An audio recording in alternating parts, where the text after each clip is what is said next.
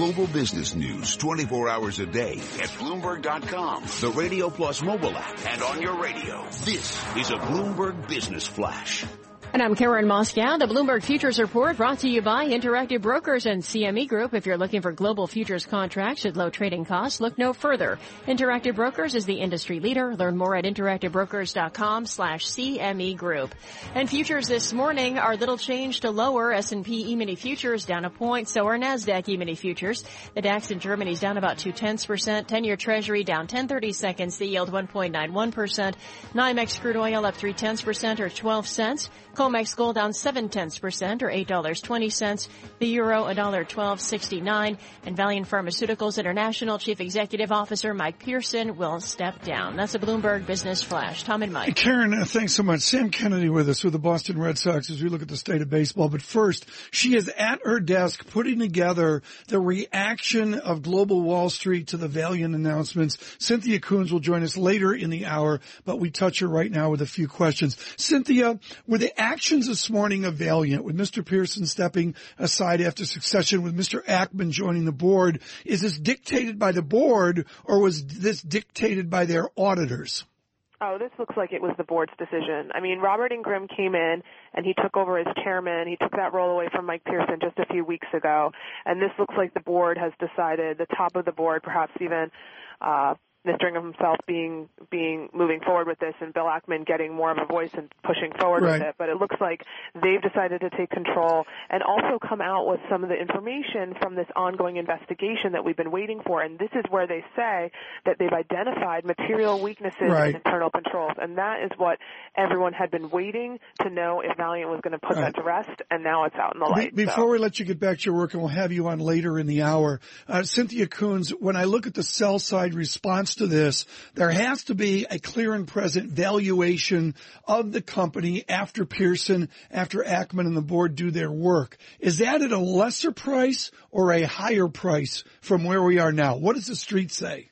I mean, the reality here is, can Valeant sell drugs? Are Valeant's drugs going to be hurt by this reputational issue? And is this going to affect whether or not doctors prescribe them? That is the most fundamental thing and the most fundamental Yeah. issue as to whether or not they can pay down their debt. So some of this reputational stuff, I think the street will like it for the fact that, okay, there's, there, we've gotten a lot of stuff out on the table, now we can move forward. But I think the reality is there's more Right. uncertainty now and there's this issue of debt that really, that's, that's where we're walking a fine line. And I think investors really just need to know that Valeant can sell drugs. Cynthia, we'll have you back here in a, a good 40 minutes. She is uh, writing from her desk, uh, uh, with us rather, at her desk at Bloomberg News where she's writing up uh, the Valeant story with our Drew Armstrong um, as well. Mike, we continue with Sam Kennedy uh, of the Boston Red Sox. Sam, Mike and I were talking about uh, with you about baseball's need to find the younger generation.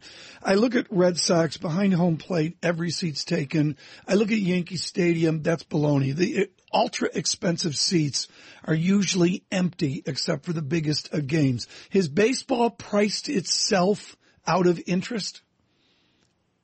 Know, I don't think price is uh, is an issue around the league because I think clubs have done a good job for the most part. I don't want to speak for specific clubs, but we've got variable pricing here where you have tickets again that start at nine dollars um, and and range up, uh, you know, north of a hundred, hundred and fifty dollars for general admission tickets, uh, based upon opponent, based upon game of uh, day of week, so on and so forth. So you've got to make sure you're efficiently pricing your inventory because the secondary market will efficiently price your inventory. So um, I, I don't think pricing is an issue. I think you know we, we sold out 40% of our games last year in a difficult season. So uh, pr- price uh, really isn't uh, an, an issue. You need to make sure that you're providing a compelling product. Uh, we, we still had about 75 million fans attend our games around the league, more than all the other major sports combined. So we've got a, a, a great product.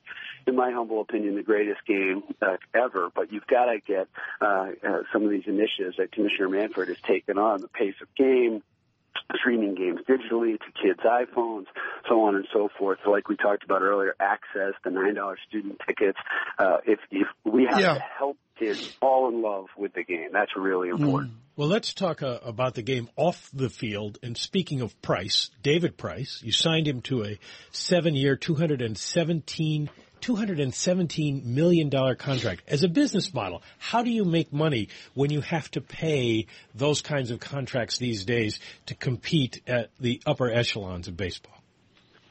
Yeah, it, it's very difficult, but we are fortunate in Boston to have uh, a market that supports us. I mentioned at the gate, uh, on television, uh, with concessions, uh, so on and so forth. We're able to uh, afford the resources to not only play in free agency, to hopefully go out and get that missing piece, uh, whether it's you know Curt Schilling back in 2004 to help win a championship, um, or a Josh Beckett in 2007, and now hopefully we have our guy in 2016. Uh, but we also have the resources to work hard in scouting and, and player development.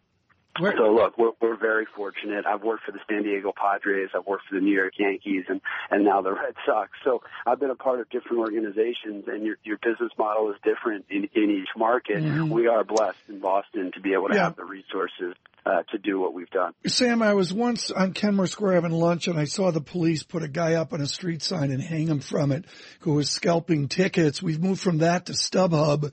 You're gonna, you're gonna like do an end around StubHub. How's that gonna work out? Not going to do an end around StubHub. Actually, we're we're, we're going to participate um, with our own system called Red Sox Replay and allow our season ticket holders to post their tickets on our site. But they're also, of course, free uh, to post their tickets on any uh, third-party platform, whether that's StubHub or Ace Tickets in this market. StubHub's going to been a great partner for Major League Baseball in the industry, uh, as has Ace Ticket locally here mm-hmm. in Boston. So we're going to participate. We think that the secondary market uh, is obviously it's a free market system. Uh, it, it, it's it's never going away. But our mission is to sell three million tickets a year on the primary market. Once a ticket is sold, right. uh, and it's in the, the, the hands of the fans, we want them to be able to do with that ticket what they want. Okay. That is our primary goal, especially now, our season ticket holders. Sam Kennedy, uh, I will pray. He is the president Sam, of the come Boston back, Red Come back Sox. in a couple of months. We'll talk the business of baseball, and we'll try to get Tom's uh, chin up. Mr. Kennedy, uh, in, in, first place, and Tom will be wrong. It, it, I wonder if he serves at the behest of the president. he has the job every young lad of their childhood would want. Sam Kennedy, president of the Boston Red Sox. We will speak with Cynthia Koons about Mr. Ackman and Valeant in this half hour. Bloomberg Surveillance. We're counting you down to the opening bell brought to you by the Jeep Grand Cherokee, the most awarded SUV ever. The Grand Cherokee continues to raise the bar with its luxurious interior and legendary 4x4 capability. Drive one at your local Jeep dealer today.